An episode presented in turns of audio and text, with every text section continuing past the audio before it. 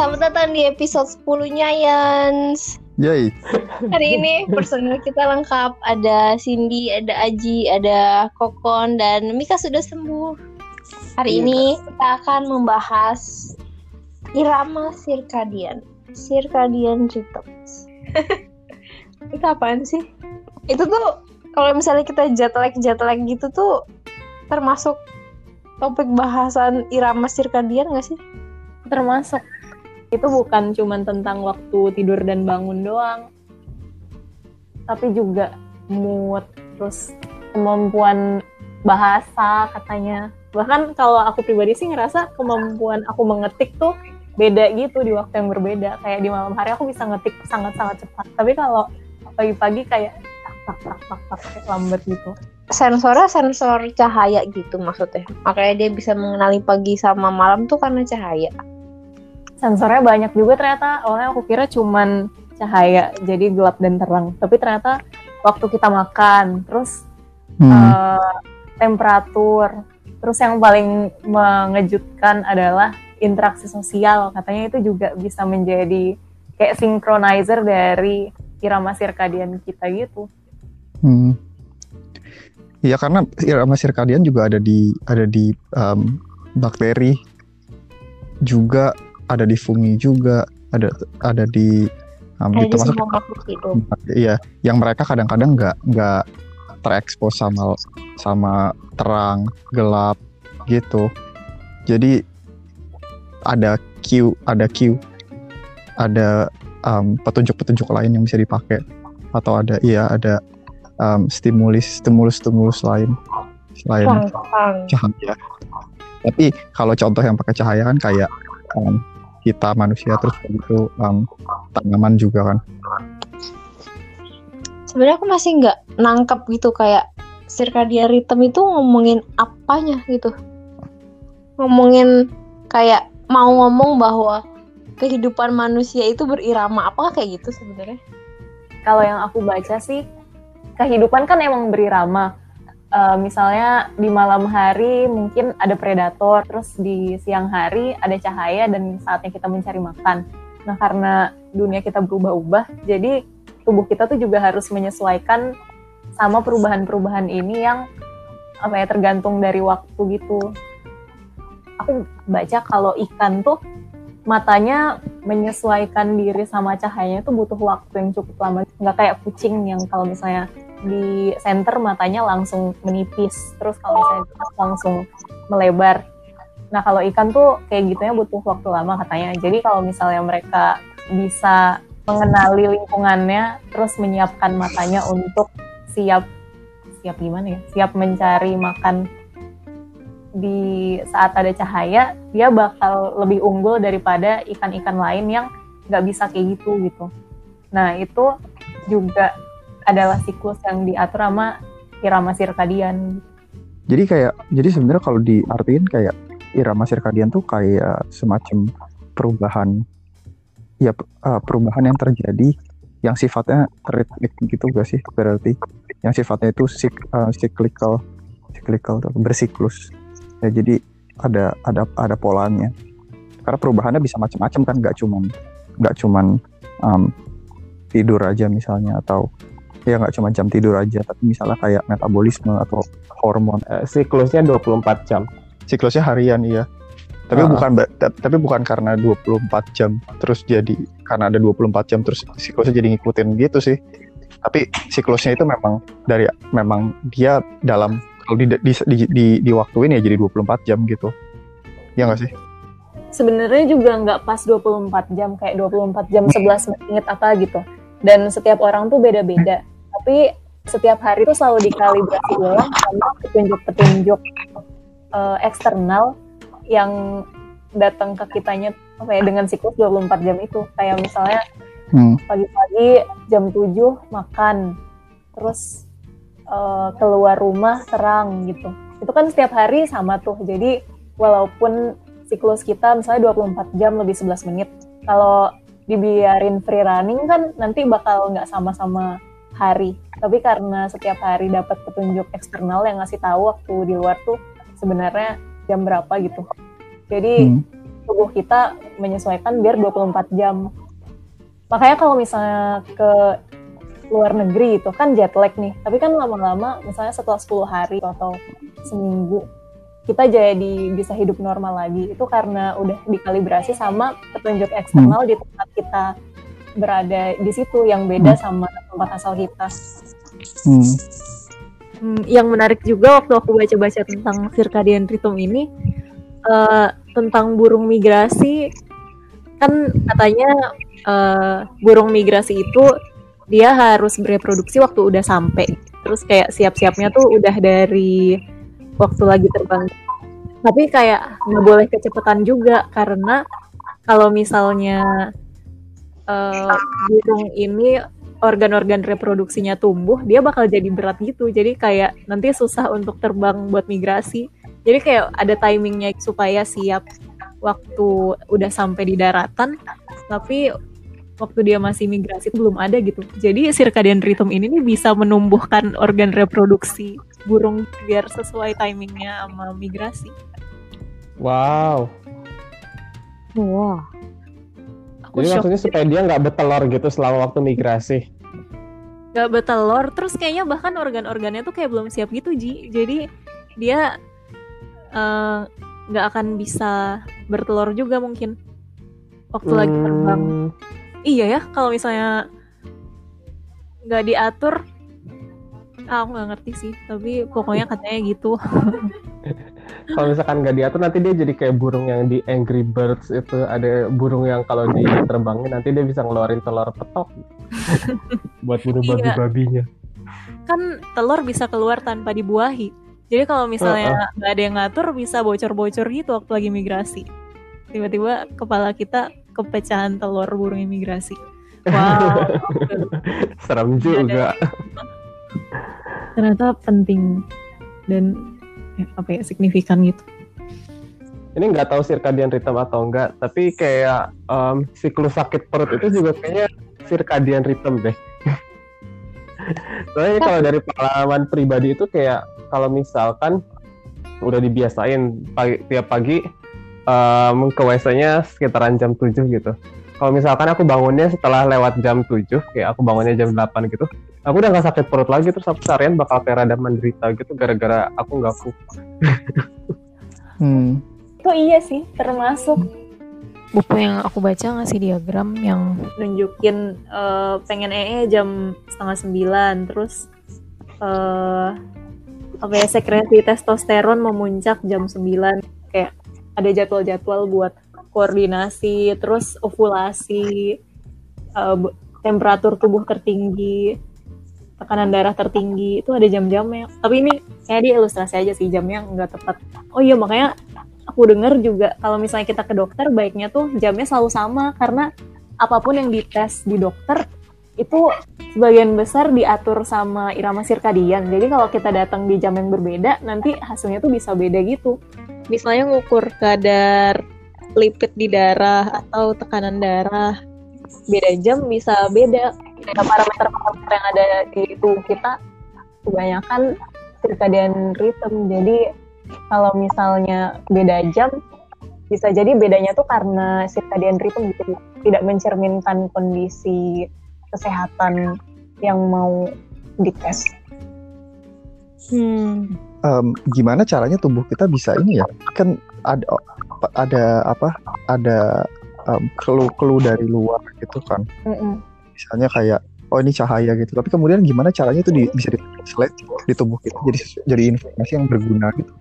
Untuk untuk tubuh kita bisa ngatur ngatur perubahan-perubahannya itu. Kan si SCN-nya ada di hipotalamus. Terus Hmm. katanya itu bagian otak yang berhubungan sama hormon. Jadi kayaknya diaturnya sama hormon deh. Hmm. Cuman nggak tahu juga kayak gimana dia bisa mengaktifkan regulasi hormonnya gitu. Nggak ngerti. BTW kita semua bukan ahli circadian rhythm ya. Kita sudah menemukan ini adalah topik yang menarik terus kita Topik ya yang udah. menarik. Iya. Iya, tapi kayak menarik banget gitu. buat maksud info itu kan itu kan harus ditranslate kan informasinya kan untuk jadi kayak Mm. oh ini berarti Hmm. siang artinya kalau misalnya siang misalnya di tubuh kita mengetranslate oh ada ada ada peningkatan cahaya yang masuk. Kalau ada peningkatan cahaya yang masuk artinya em, harus ada hormon ini yang ditranslate. Itu kayak gimana caranya informasi itu bisa di bisa diubah gitu? Menarik banget. Karena sebenarnya kayak misalnya semacam mata kita pun juga em, yang mata kita kan hanya bisa ngelihat cahaya-cahaya yang em, ada di spektrum ini kan visible light gitu kan Em, di tapi se- kita cahaya ya apa namanya mata kita tuh sebenarnya ngebuang. Mata kita kan nggak punya sensor untuk bisa ngelihat misalnya infrared misalnya. Atau eh, misalnya sinar ultraviolet gitu. Sedangkan em, ada beberapa jenis binatang yang mereka tuh punya punya sensor untuk ngelihat itu. Misalnya gelombang gelombang eh, gelombang radio misalnya. Mereka mereka bisa lihat jadi apa yang mereka lihat sebenarnya sama apa yang kita lihat kayak beda jauh. Karena karena yang bisa kita lihat hanya cahaya-cahaya.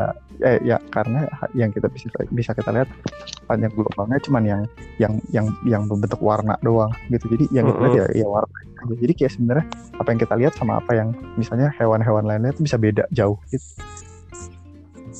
Makanya bisa dikelabui kan. Katanya kalau malam-malam kita eh, baiknya pakai filter cahaya biru supaya eh, tubuh kita tetap mikir itu bukan siang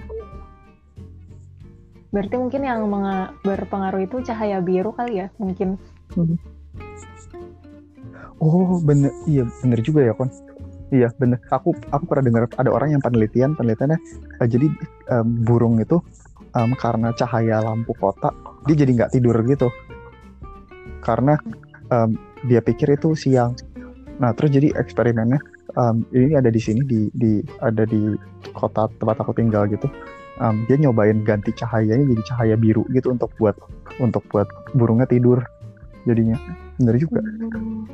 Terus ternyata burungnya beneran jadi tidur setelah Jadi- diganti jadi cahayanya tidur. jadi biru. Iya. heeh. Oh. banget ya. Kayak menarik banget ya. Ada orang yang mikirin burung tuh gak tidur gitu. iya Ada orang yang nongkrong dan ngeliatin. Asli menarik. Oh, apakah apakah itu juga jadi alasan kenapa kasino dibikinnya selalu terang? Kayak di kasino itu kata orang rasanya kayak siang terus gitu. Jadi kamu sangat bersemangat saat di kasino, tapi begitu kamu keluar kasino dan menyadari itu sudah gelap, terus tiba-tiba kamu ngantuk aja. wow Oh. Oh, oke kita lihat ya. Casino Light. Kayak maksudnya di kasino memang didesain supaya itu rasanya kayak pagi terus gitu. Jadi kamu memang tubuhnya diajak untuk aktif terus gitu. Sama kayak di mall juga sih. Di mall itu kita suka dikondisiin supaya kita lupa waktu. Kayak cahayanya dibikin terang terus habis itu diputar musik terus-terusan. Itu fungsinya adalah supaya kita nggak nyadar sama waktu di luar gitu. Jadi kita akan lebih lama stay di dalam mall Apakah Hmm. apakah itu juga mem iya itu pasti mempengaruhi circadian rhythm pada akhirnya. Mm-mm. Kayaknya iya sih, kayaknya orang-orang di industri tuh aware sama hal ini dan menggunakan ini buat marketing. Yang aku tahu sih, Hmm. kan sekarang mau tuh di Amrik.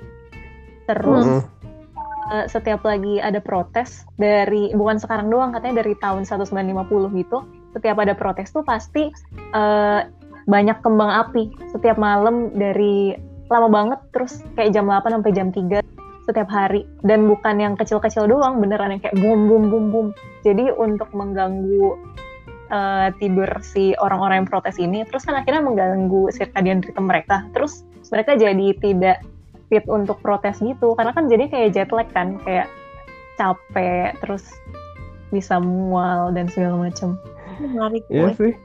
Ternyata jadi sebenarnya selain ada fungsinya buat kayak tahu tentang fungsi biologis tubuh kita, gitu belajar circadian rhythm juga bisa dipakai buat manipulasi kondisi kita atau makhluk hidup lain gitu supaya mencapai suatu kondisi tertentu gitu ya.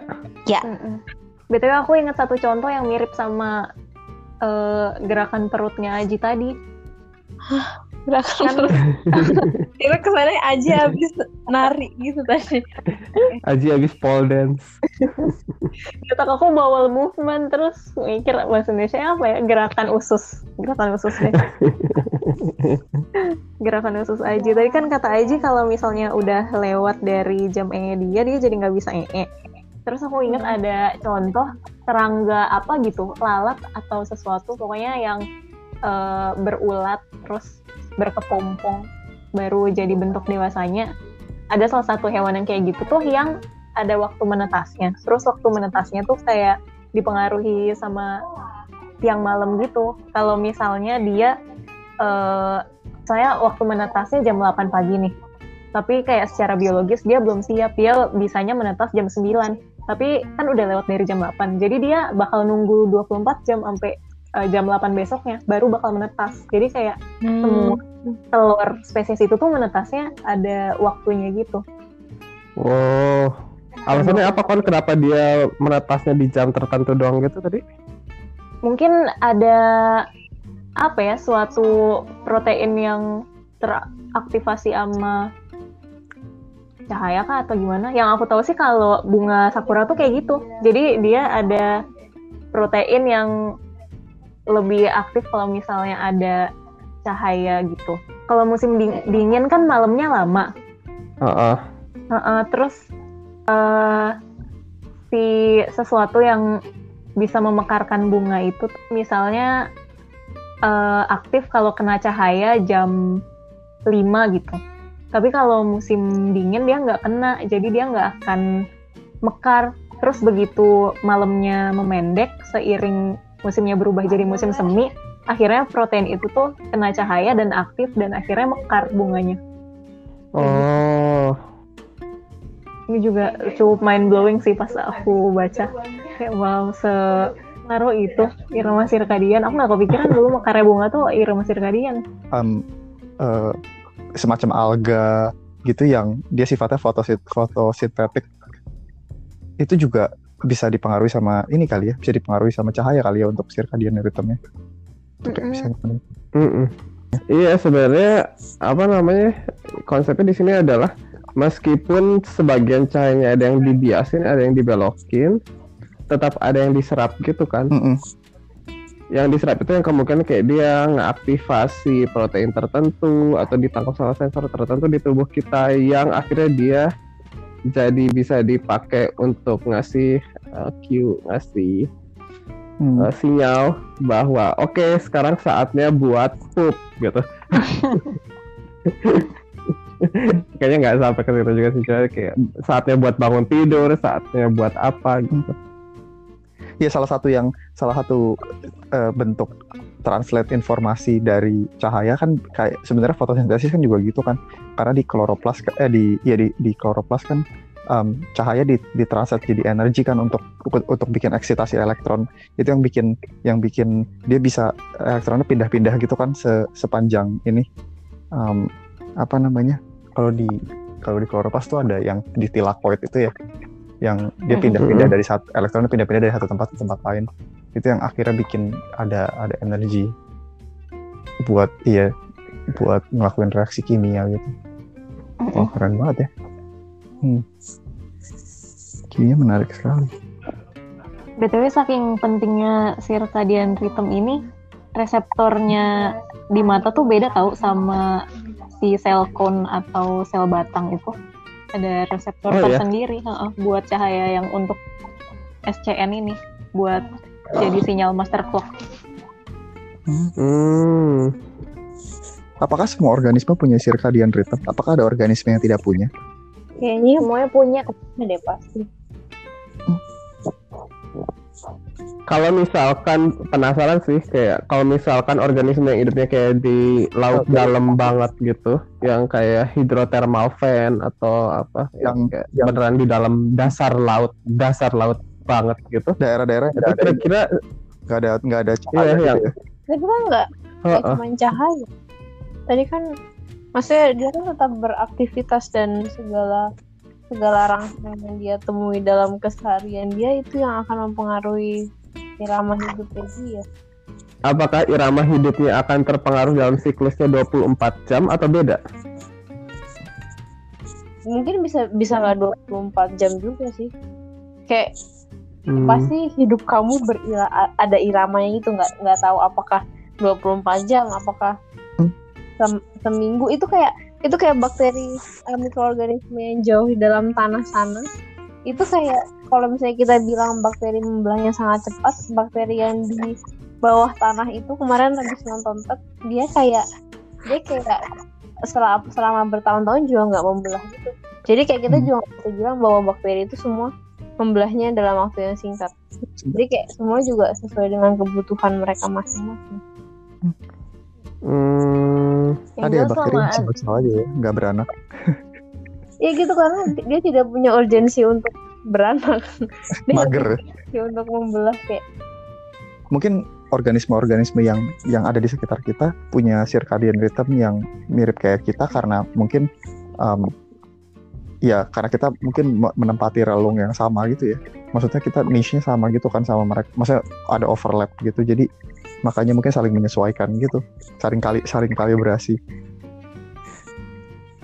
Iya, oh iya, kata buku itu juga. BTW buku yang dari tadi kita omongin ini adalah buku uh, Circadian Rhythm, a very sh- short hmm, introduction-nya Oxford gitu deh. Dia punya serial yang mengenalkan ilmu-ilmu, tapi dalam summary gitu, jadi bukunya pendek. Gitu. BTW dari buku itu uh, katanya selama kita ada di ekosistem kita tuh akan punya circadian rhythm karena circadian rhythm makhluk lain yang berhubungan sama kita itu bisa mempengaruhi circadian rhythm kita. Contohnya Hmm. eh, misalnya mekarnya bunga itu akan mempengaruhi mating sama kelahirannya lebah-lebah di sekitarnya. Karena mereka harus bersiap-siap untuk eh, kesiapan mereka punya anak itu ditentukan sama kesediaan makanan di situ gitu. Dan kesediaan makanan itu kan dihasilkan oleh bunga yang yang diatur sama circadian rhythm juga. Oh, karena fungsinya circadian rhythm kan untuk membantu kita beradaptasi sama lingkungan yang juga punya jadwal gitu menarik, menarik. Em, jadi ada ada kelompok peneliti ini dia meneliti apa eh, apakah si malari si parasit malaria itu dia punya punya circadian rhythm.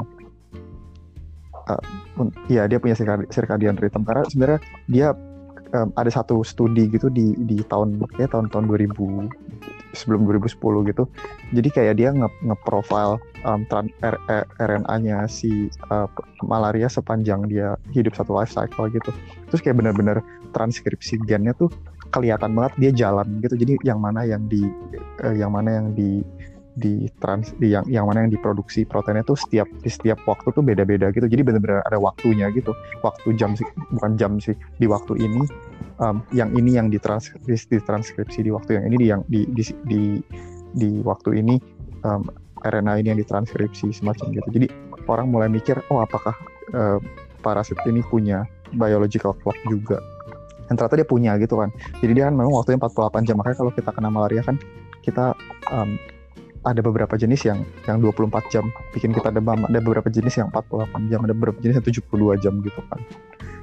Nah terus em, kayak dia mereka mau lihat gitu apakah ini tuh dia dipengaruhi sama hostnya gitu. Jadi yang dia lakukan adalah dia masukin dia, dia kerjanya pakai malaria yang yang yang nyerang tikus. Terus kayak tikusnya jadi tikus ini bisa dimodifikasi gitu. Jadi dia bisa nggak punya circadian rhythm, bisa dibikin tidak punya circadian rhythm gitu. ya dia hidupnya Oh ya, Iya, caranya gimana? Itu tuh kayak dimutasi gen gen-gen tertentu yang yang eh, yang berfungsi untuk mengatur circadian rhythmnya. Eh, Hmm, Iya, tapi nggak tahu sih sebenarnya menarik juga karena nggak di nggak terlalu banyak dijelasin juga. Jadi kayak efeknya apa sih kalau nggak punya circadian rhythm gitu? Kayak apa jadinya? Tapi mungkin dia jadi beng, jadi bengong mulu gitu ya atau atau jadi bingung gitu. Jadi jadi em, ini apa namanya? Jadi em, pertama-tama tuh si si penelitinya ini dia eh, punya tikus yang lagi yang diinfeksi sama malaria terus kemudian dia coba kasih cahaya yang beda-beda gitu. Ada yang dikasih cahayanya um, terus-terusan jadi semacam kayak siang terus terus udah gitu ada yang nggak dikasih cahaya sama sekali tikusnya. Ada yang dikasih cahayanya gantian jadi cahaya habis itu eh, nggak ada cahaya jadi kayak ngikutin satu hari gitu loh ada gelap ada terang. Nah terus ternyata ma- eh, si parasit tetap aja dia bereplikasinya segitu-segitu aja jadi nggak ada perbedaan gitu. Mau ada cahaya nggak ada cahaya. Jadi disimpulkan bahwa tidak ada cahaya. Eh maksudnya nggak ada pengaruh cahaya gitu. Nah terus udah gitu kemudian mereka Hmm. nanya apakah dipengaruhi sama makanan gitu. Nah terus yang mereka lakukan adalah eh, jadi mereka eh, cobain mereka dikasih makan tikusnya tuh sekali aja satu hari gitu. Ada yang dikasih makan kayak tiap jam kayak sekali gitu. Dikasih makan dikasih makan tiap jam. Nah tapi parasitnya juga tetap aja replikasinya segitu segitu aja. Jadi kayak bahkan eh, jam berapa si em, hostnya makan tuh juga nggak terlalu berpengaruh terhadap jamnya si si parasitnya gitu nah tapi yang menarik adalah kalau biological clocknya kalau jam jamnya tikusnya berubah jamnya malaria itu juga berubah gitu. Jadi sebetulnya jamnya malaria itu Maksudnya jamnya tikusnya berubah apa, Mik? jadi kalau misalnya semacam kayak kalau kita kayak jet lag gitu kan kita jadi jadi berubah kan em, jam kita sebetulnya. Karena kita jadi misalnya kalau kalau kita pindah dari satu negara ke negara lain kita akan jet lag. Tapi setelah itu kan nggak lama kita akan nyesuaiin sama jam yang baru gitu kan Mm-mm. nah jadi ka- kalau jamnya kita begitu kita nyesuaiin sama jam yang baru itu em, kalau kita ada malaria nah malaria itu ngikutin jam jam yang barunya kita itu gitu loh Wow. iya Nah, Jadi- tapi satu pertanyaan, cara ngubah jam tikusnya gimana? em, nah itu Kalau bukan dengan sial cahaya gitu. itu gimana ya Eh, Emang nggak ada light mari kita dark circle-nya gitu, Mik? Iya tapi ada sih yang itu ada caranya diubahnya itu bisa kayak tikusnya dikasih dikasih malam aja terus gitu dikasih nggak dikasih cahaya terus gitu itu kayak bakalan ngubah circadian rhythmnya dia kalau nggak salah sebentar mari kita lihat Dan si tikusnya itu circadian rhythmnya dimatiin kan, terus jadi gimana dong?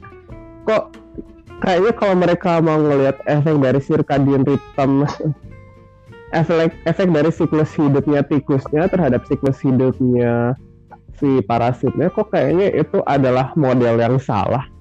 tadi lagi nyari arrhythmic arrhythmic mice gitu jadi em, tadi pertanyaan Aji kan em, gimana caranya? Jadi dia mau tahu apakah apakah biological clocknya si hostnya itu mempengaruhi. Jadi dia bandingin gitu em, kalau host yang punya host yang punya eh, biological clock sama host yang nggak punya biological clock itu gimana ngaruhnya gitu terhadap em, kalau dia diinfeksi sama malaria parasit apakah mal- malaria parasitnya juga akan eh, eh, eh, apa namanya apakah dia punya punya eh, masih punya biological clock atau enggak gitu.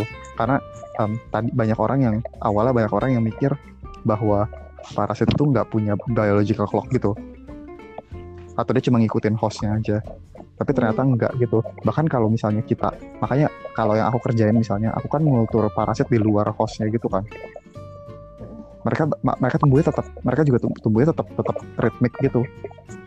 Jadi bahkan nggak ada hostnya pun mereka Oh, tumbuhnya tetap 48 jam kan gitu. Mhm. jadi mereka punya clock sendiri gitu sebenarnya. Tapi yang menarik adalah gini Ji. Yang menarik adalah gini em, kalau kita tuh kalau kita numbuhin kalau kayak kayak kayak gue numbuhin parasit di di lab gitu ya. Jadi kita kita kita ada yang namanya teknik sinkronisasi gitu. Jadi parasit itu akan tumbuhnya makin lama makin gak sinkron gitu. Jadi kalau dia gara-gara apa, Mik? itu juga sebenarnya nggak tahu kenapa sih karena ada ada ada ada beberapa ada populasi yang lebih lambat tumbuhnya ada populasi yang lebih cepat tumbuhnya. Itu nggak tahu kenapa juga kenapa kenapa yang satu bisa lebih cepat yang satu bisa lebih lambat gitu.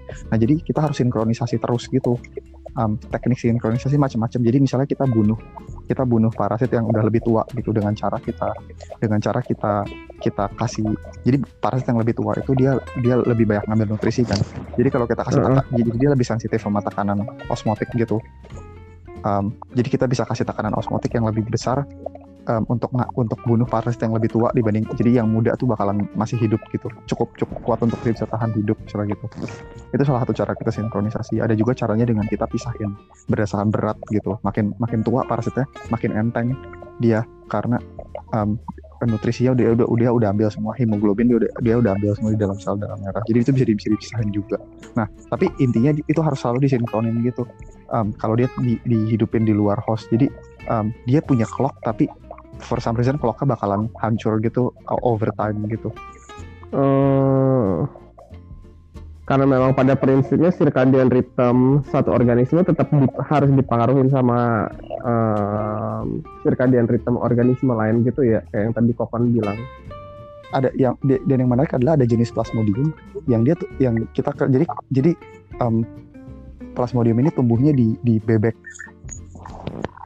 namanya Plasmodium lowfuri kalau nggak salah lowfuri gitu. Mm-mm. Dia sinkron dia, dia sinkron banget gitu karena dia, karena dia tumbuh di bebek gitu. Karena dia tumbuh di dalam bebek tuh jadi kayak sinkron banget. Jadi jadi orang banyak kerja sama Plasmodium tipe itu karena mereka sinkron gitu tumbuhnya. Hmm. Iya. Apa yang membuat dia tumbuh di bebek bikin dia jadi sinkron? Karena dia barengan sama bebek kan bebek kan mungkin punya punya sirkadi. Maksudnya kalau dibandingin sama yang ditumbuhin di luar ya, di luar hostnya ya, kayak Plasmodium falciparum kan yang kita pakai itu Heeh. kan ditumbuhinnya di luar host gitu. Nah yang di bebek ini dia lebih sinkron gitu, karena dia mungkin Oh ngikutin jadi lu circadian tumbuhnya rhythm-nya beneran di bebek. beneran iya. ditumbuhin di dalam bebek gitu. Iya, ha-ha. Jadi lapnya nanti ada bebek-bebek gitu. Iya, ha. lucu banget. Oh. Jadi parasitnya kan kalau kalau dia tumbuhin terus ya, misalnya dia ditumbuhin sampai, jadi dia dimasukin ke bebek nih, akan dia bakal tumbuh terus kan, memperbanyak dirinya gitu. Ntar at some point mereka akan mati bareng-bareng gitu. Pa- pa- parasitnya kalau udah kebanyakan. Iya, aku Mati memikirkan sesuatu yang menarik, guys. Apa Kan, guys? kan circadian rhythm Indonesia tadi 24 jam 11 menit beda dikit gitu. Coba kalau tapi selalu dikalibrasi ke 24 jam. Dunia kita tuh 24 jam. Walaupun sekarang nggak gitu sih karena ada kerja dan sebagainya. Anyway. Tapi kalau misalnya eh, manusia-manusia dibiarin free running, terus habis itu manusia yang circadian rhythm-nya lebih panjang berkumpul bersama gitu. Misalnya waktu circadian rhythm mereka 24 jam 15 menit. Terus habis itu orang-orang yang 24 jam doang berkumpul. Terus nanti kalau misalnya eh, beberapa tahun kemudian sesuai sama waktu circadian rhythm masing-masing, mungkin nggak ya jadi orangnya eh, yang circadian rhythm-nya lebih lama dia kayak lebih muda gitu karena tahun dia ah nggak jadi deh. Tapi tapi sebenarnya tapi sebenarnya gimana sih? Iya. kayak menuanya beda gitu kan karena circadian rhythm akan mempengaruhi kayak regenerasi jaringan dan sebagainya. Mm-mm. Iya bisa bisa jadi gitu sih. Jadi penuaan sel dan lain-lain juga juga juga ini ya, juga bisa bisa jadi lebih cepat sedikit atau lebih lambat sedikit gitu ya. Mm-mm. Karena karena tubuhnya ngikutin. Tapi Iya, mungkin ada batasan mis- sih kan. Mm-mm. Mungkin ada Oh batasan kali iya ya. sih. Maksudnya nggak nggak bisa terlalu panjang juga bedanya gitu. Makanya Karena mungkin ada orang-orang yang lebih Mm. awet muda dibandingkan ada beberapa ada beberapa tipe-tipe orang yang kayaknya sampai umur-umur tertentu kayak dia masih muda terus aja gitu kan. Cuman kalau di dunia ini semuanya terkalibrasi sih masalahnya. Coba dikalibrasinya dengan waktu yang berbeda gitu. Jadi Iya. bakal menjadi faktor yang signifikan gitu. Kalau di Iya. dunia ini mungkin sah. Tapi sebenarnya susah sih kalau ngomongin 24 jam gitu. Kayak sebenarnya 24 jam itu kan um, satuan waktu yang kita se- semata- semacam kita sepakati gitu kan. Karena ketika kita ngomong 24 jam itu sebenarnya apa gitu. 24 jam itu apa gitu. Kayak 24 jam itu 24 ka- 24 kali 60 menit. Tapi satu tapi 60 menit itu apa kayak satu menit itu sebenarnya seberapa panjang? Iya nggak sih? Kayak satu detik itu seberapa panjang gitu. satu detik ada definisinya tahu kan gara-gara bio- biological aku jadi penasaran emang yang nggak biological tuh apa Eh, sebenarnya satu second itu adalah durasi selama eh 9 miliar 100 juta 92 eh 100 ya pokoknya ada deh sekian kalinya periode radiasi yang berkaitan dengan transisi dari dua tingkat hyperfine dalam keadaan state dari atom sesi pokoknya kayak ada osilasi atom gitu deh yang menjadi acuan titik yang Hmm.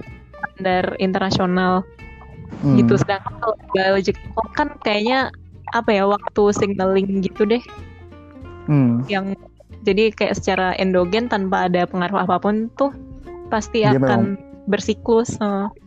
Hmm. karena emang Jadi- signaling butuh yang menarik maksudnya karena akhirnya waktu kayak didefinisikan gitu kan oh itu berdasarkan osilasi molekul itu gitu kayak Hmm. tapi- ya, iya tapi kalau biological clock sebenarnya kan, eh, dia dia um, jadi itu karena kita punya acuan itu kita jadi bisa tahu oh ini bay- ini, ini 24 jam namanya gitu kalau sebenarnya kalau nggak kan kita kayak nggak tahu itu kan itu hanya satu periode di mana di mana satu siklus satu siklus um, satu siklus organisme itu terjadi gitu jadi dari mulai dia dia di titik satu titik di titik nol sampai di titik sampai di titik titik dia mengulang lagi ke nol gitu nggak sih? Mm-mm. Iya. Mm-mm. tapi pasti dipengaruhi sama 24 jam waktu di bumi ini sih kayaknya kalau Mm-mm. misalnya kita tinggal di planet lain nih eh, satu satu harinya tuh 50 jam, terus siangnya Hmm. misalnya 25 jam, malamnya 25 jam. Pasti Hmm. siklus itu juga beda karena kita berevolusi bareng sama itu kondisi yang kayak gitu. Kayak Hmm. hmm. BTW Apakah eh, hah? Apakah mungkin manusia apakah mungkin kalau manusia ada di ada di satu tempat di mana di mana um, siklus siang dan malamnya itu kayak 50 jam terus manusia itu jauh lebih muda dibandingkan manusia yang ada di bumi enggak itu spekulatif Kalau sekarang kayak udah terlambat gitu. Cuman kalau kita berevolusi di planet itu mungkin eh, evolusi circadian rhythm itu mulainya sangat dini guys. Mungkin bisa jadi dari luka kita zaman dulu. Dari Luka common itu apa? ancestor. Eh, Oh luka. universal common ancestor bener nggak? Walaupun eh, di organisme yang berbeda regulasi circadian rhythm ini bisa beda-beda, tapi kayak eh, kenapa bisa ada circadian rhythm ini? Katanya zaman dulu waktu masih banyak sinar UV dan organisme masih sel-sel doang, eh, sinar UV itu berbahaya buat DNA. Terus kalau misalnya mereka bisa menyesuaikan biar sintesis DNA itu waktu malam hari biar nggak banyak salah-salahnya, mereka bakal lebih unggul gitu daripada eh, organisme-organisme yang sintesis DNA waktu siang hari di mana bisa jadi banyak mutasi dan pada mati. Hmm, Hipotesis sih gimana circadian rhythm bisa berkembang. Ya walaupun mutasi juga berguna sih, cuman mungkin menghindari mutasi-mutasi berbahaya.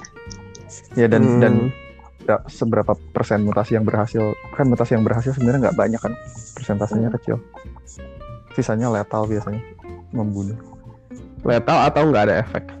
atau nggak ada efeknya wah menarik sekali yang berpengaruh terhadap biological rhythm irama biologis di dasar laut dalam di hidrothermal vent buat ada di dalam sana itu ada hewan yang kayak cacing-cacing gitu kan toothworm itu namanya eh irama dari arus Wow, oh arus air lautnya heeh. gila. karena arus air laut itu arusnya kecepatannya beda antara di em, satu samudra dengan samudra lain. Jadi irama biologis dari organisme di satu benua itu bisa beda sama irama biologis dari samudra lain gitu. Gila. Boom. Heeh, keren juga ya.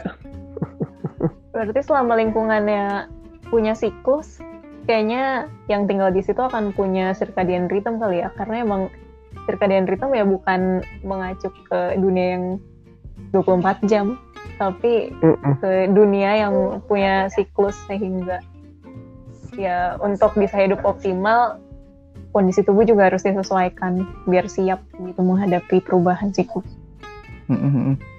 Ya itu, Ji, gue juga dapat artikel yang komplementer gitu. Jadi em, sebetulnya sebelum mereka menemukan bahwa ada arus dan lain-lain gitu, em, mereka nyoba lihat ini. Jadi em, mereka penasaran gitu kan karena sea itu kan, jadi rhythmicity-nya datang dari mana gitu, Em, keteraturan itu datang dari mana gitu. Kemudian mereka coba ngukur em, eh, apa keken- tingkat kekenyangan ikan-ikan di dasar laut gitu. Menarik banget gak sih? Tingkat kekenyangan. iya ya tingkat kekenyangan gitu. Jadi mereka kenyangnya di waktunya tuh kayak waktunya tertentu gitu. Jadi mereka akan kenyang jadi mereka akan fullness fullness of stomach gitu. Jadi kayak mereka akan akan kenyang di waktu-waktu tertentu gitu yang ritmik gitu. Jadi itu kayak ngasih clue bahwa ternyata ada rhythmicity loh di di laut dalam gitu. Menarik gimana cara gimana cara gimana cara ngukurnya? Tahu juga. Ikannya banyak. Kamu udah kenyang sekarang. Iya, jadi jadi kayak um, itu itu di diukur dari tiga jenis um, dekapod. Dekapod tuh apa? Dekapod tuh kayak jenis binatang yang hidup di dasar laut juga gitu. Terus mereka kayaknya mancing ikan itu deh. Kayaknya mereka nangkap ikan itu gitu. Terus mereka lihat kayak tiap hari gitu berapa berapa berapa dia seberapa kenyang dia. Terus dengan buat lingkungan gak sih kayak mengurangi populasi terus setelah Hmm. itu ikan-ikan sisanya pasti akan lebih kenyang daripada. Pengaruhnya Oke. kecil kali ya. Iya mungkin. Tapi kayak kayak prinsip ketidakpastian gitu pengamatan akan mengubah kondisi. Ketidakpastian Heisenberg. Arkea punya juga btw guys. Warga punya juga. Prokaryotic circadian clock. Ada protein gitu namanya kayak ABC. Dari kecepatan fosforilasi sama defosforilasinya itu bisa menjadi siklus gitu. Terus kayaknya dia menjadi regulator dari yang lain-lain. Ini Arkea yang hidup di daerah mana kon? Atau semua Arkea punya gitu? Hmm, nggak yakin. Nggak tahu. Iya kalau misalnya misalnya di archaea dan di bakteri ada berarti ya memang kemungkinan besar itu um, dia evolve-nya jauh kayak jauh banget ke belakang gitu ya. Salah satu yang Mm-mm. evolve-nya bener um, bela- Mm-mm. uh, ini banget awal-awal banget dari Si kehidupan. circadian rhythm ini. Iya, soalnya memang kayak sebegitu pentingnya kali ya di- mengatur irama biologis gitu. Mm-mm. Mm-mm. Yang menarik Ya. juga di organisme berbeda-beda kayak tanaman, lalat, itu mekanismenya kan jadi beda lagi. Manusia juga beda lagi. Jadi walaupun semuanya udah diverge gitu, mereka tetap membuat mekanisme untuk mengatur circadian clock dengan Gitu. cara yang berbeda-beda. Hmm. Jadi kayak yang terjadi adalah divers, diversifikasi circadian rhythm gitu ya. Jadi nggak ada nggak ada organisme yang kayak nggak ada circadian rhythm. Menarik. Iya Ji, Em, tadi iya itu juga em, apa namanya yang di di laut dalam itu selain em, apa namanya selain a- arus dia juga lihat bulan gitu. Em, ternyata Bulan. sinar sinar bulan iya jadi kayak em, iya I- jadi kayak em, banyak yang circadian rhythm itu setengah hari gitu em, siklusnya karena kan kayak bulan cuma setengah hari doang gitu kan kelihatannya Em, oh. terus iya terus entah entah mengapa ya kenapa kenapa bulan bisa bisa ini ya? Emang cahaya Sinar- bulan tembus apa- sampai ke dalam Iya, gitu. apakah sinar sila- sinar bulan itu penetrasinya dal- lebih dalam dibandingkan sinar mat- dibandingkan sinar matahari Tapi karena sinarnya bukan karena dia mempengaruhi gravitasi, mempengaruhi eh, apa sih pasang surut. Iya, gue lebih mikir kayak itu pengaruh dari pasang surut yang dibikin sama bulan. Karena mungkin matahari ya. kan setengah hari. Iya iya benar sih benar sih iya mungkin ya Heeh, heeh. gila Q-nya bisa bisa sesatel itu ya Mm-mm. Oh. Sesuatu yang sebenarnya buat kita subtle mungkin buat ma organisme lain itu nggak subtle gitu. Karena Kayak mereka nggak ada cahaya ya Heeh. Heeh. Jadi mungkin sensor mereka itu benar-benar di di fokusin buat ngedeteksi sinyal-sinyal yang menurut kita kayak nggak kerasa gitu. Hmm. Oh, keren banget Mm-mm. yang interaksi sosial bisa menjadi petunjuk circadian clock juga kayak kan disrupsi circadian clock itu bisa kayak berasosiasi sama depresi dan sebagainya terus mungkin gak sih aku merasa waktu aku lama terisolasi nggak pernah ngomong sama orang tuh kayak kacau gitu. Terus kayak orang-orang yang lagi WFH di rumah kan banyak yang ngomong-ngomong sama orang gitu. Kayak social interaction-nya juga beda dari waktu kehidupan biasa. Terus mungkinkah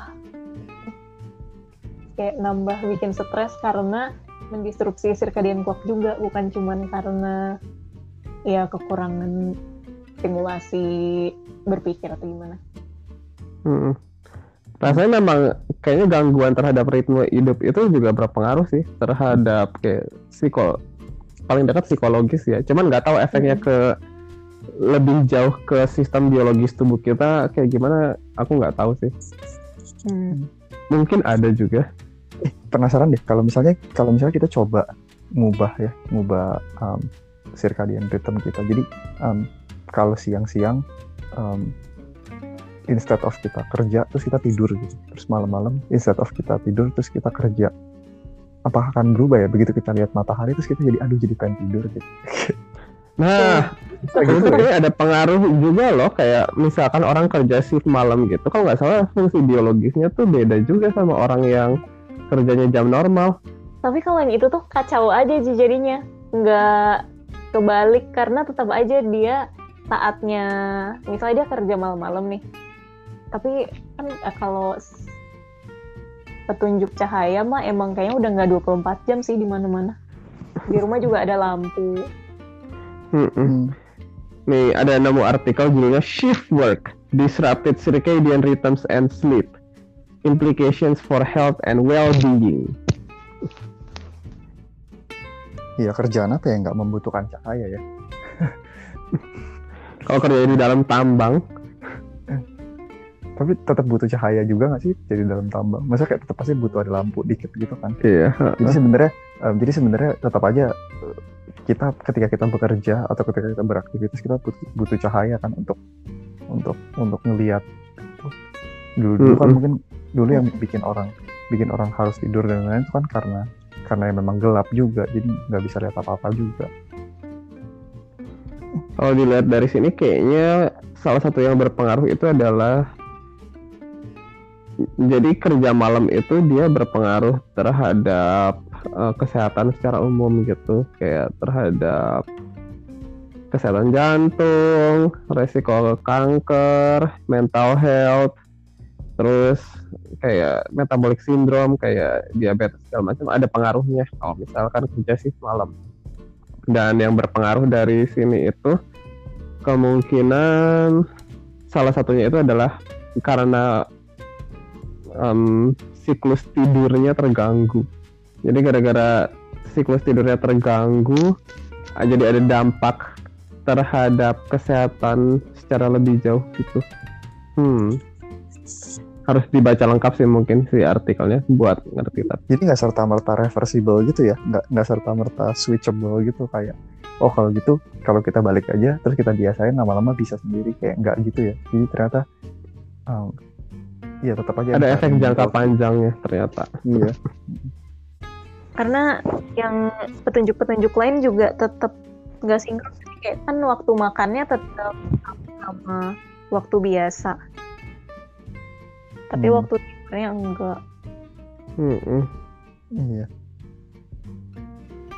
katanya bahkan eh, kalau misalnya makan dengan jadwal yang baik aja itu bisa membantu pekerja shift apa ya lebih sehat gitu katanya karena Oh. circadian rhythm-nya sedikit mm, tersinkronisasi Hmm. tapi emang kerja shift buruk sih buat badan bahkan udah diklasifikasiin sebagai karsinogen gitu Wow. Oh iya.